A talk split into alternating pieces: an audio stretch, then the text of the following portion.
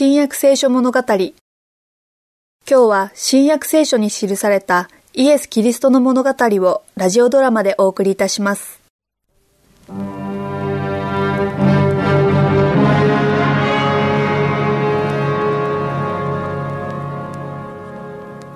ヨハネ、母上のご様子は？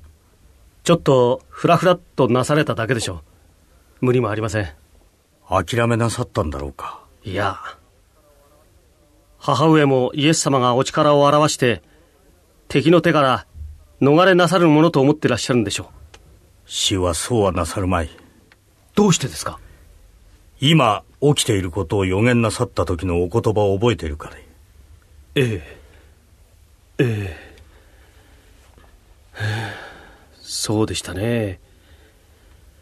悪しき者のために死に定められるであろうとおっしゃったんです。あ、目を覚まされた。ここはどこ？私の子は、まだ命はあって。はい、母上。まだ、あの力は表さなくて、自らを救うための。ええ、まだです。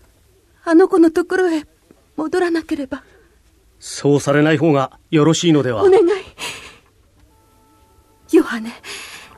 あの子が見えるところへ、私を連れて行っておくれ。わかりました。お連れしましょう。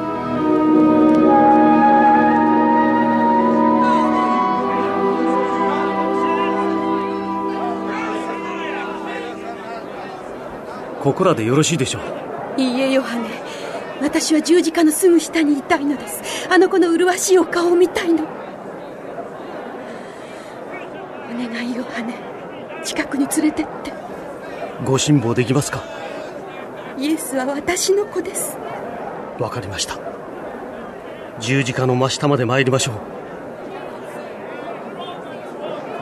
俺が仕事をほとんどやったんだから彼の上着は俺のものだ。いや俺が言い出したんだから俺のものさ。じゃあくじ引きで決めよう。それならイエスよ。し。あなたが三国の権威を持っておいでになる時には私を思い出してください。おい聞いたか？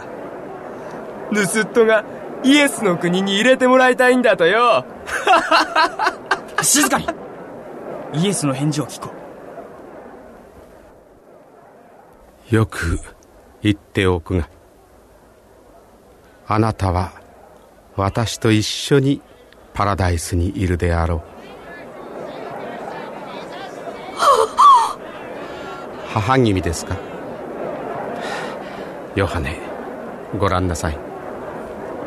これはあなたの母です。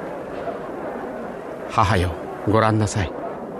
これはあなたの子です。主よご安心ください。母上は私にとって大いなる祝福となりましょう。常に救い主であるあなたを思い出させてくださるからです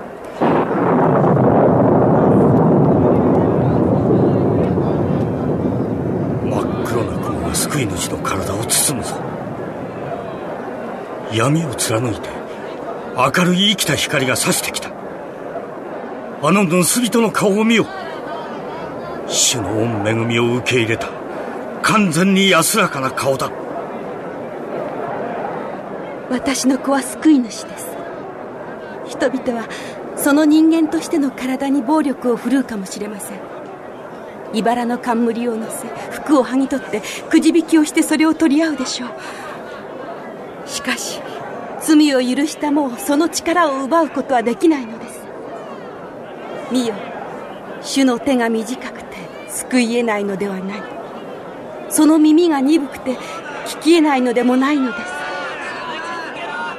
あの方は王だ王の中の王だあの方を通して神に近づく全てのものを救うのがその聖なる権限なのだ。ようやく私も少しだけ分かってきたぞ。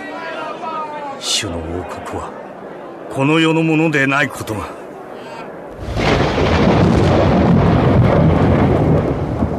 世の終わりだ。ああ助けてください。イエスが十字架から降りてくるだろう。もう降りたかもしれない。暗闇の中で彼は自分で言う通り神ご自身の巫女なのだ。彼はたちまちその敵を片付けてしまうだろう。なぜどうして私はあの嘘つきの学者や支配者たちの言うことを聞いたのか。